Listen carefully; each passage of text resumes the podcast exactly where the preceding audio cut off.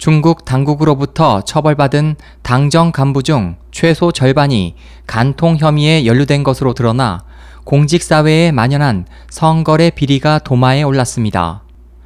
23일 중국 공산당 기관지 인민일보는 그간 당의 사정, 감찰 총괄 기구인 중앙기율검사위원회가 발표해온 고위급 당정 간부들에 대한 조사 자료인 공직자 수사 통지문을 인용해 이같이 전했습니다.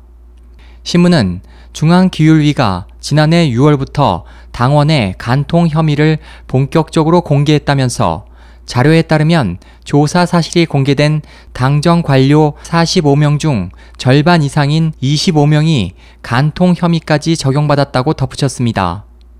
한편 관영 영자지 차이나 데일리는 이날 당 중앙기율검사위 발표를 인용해 올해 상반기에만 19,000명의 당원이 청렴 규정인 파랑 규정 위반으로 처벌받았다고 전했습니다.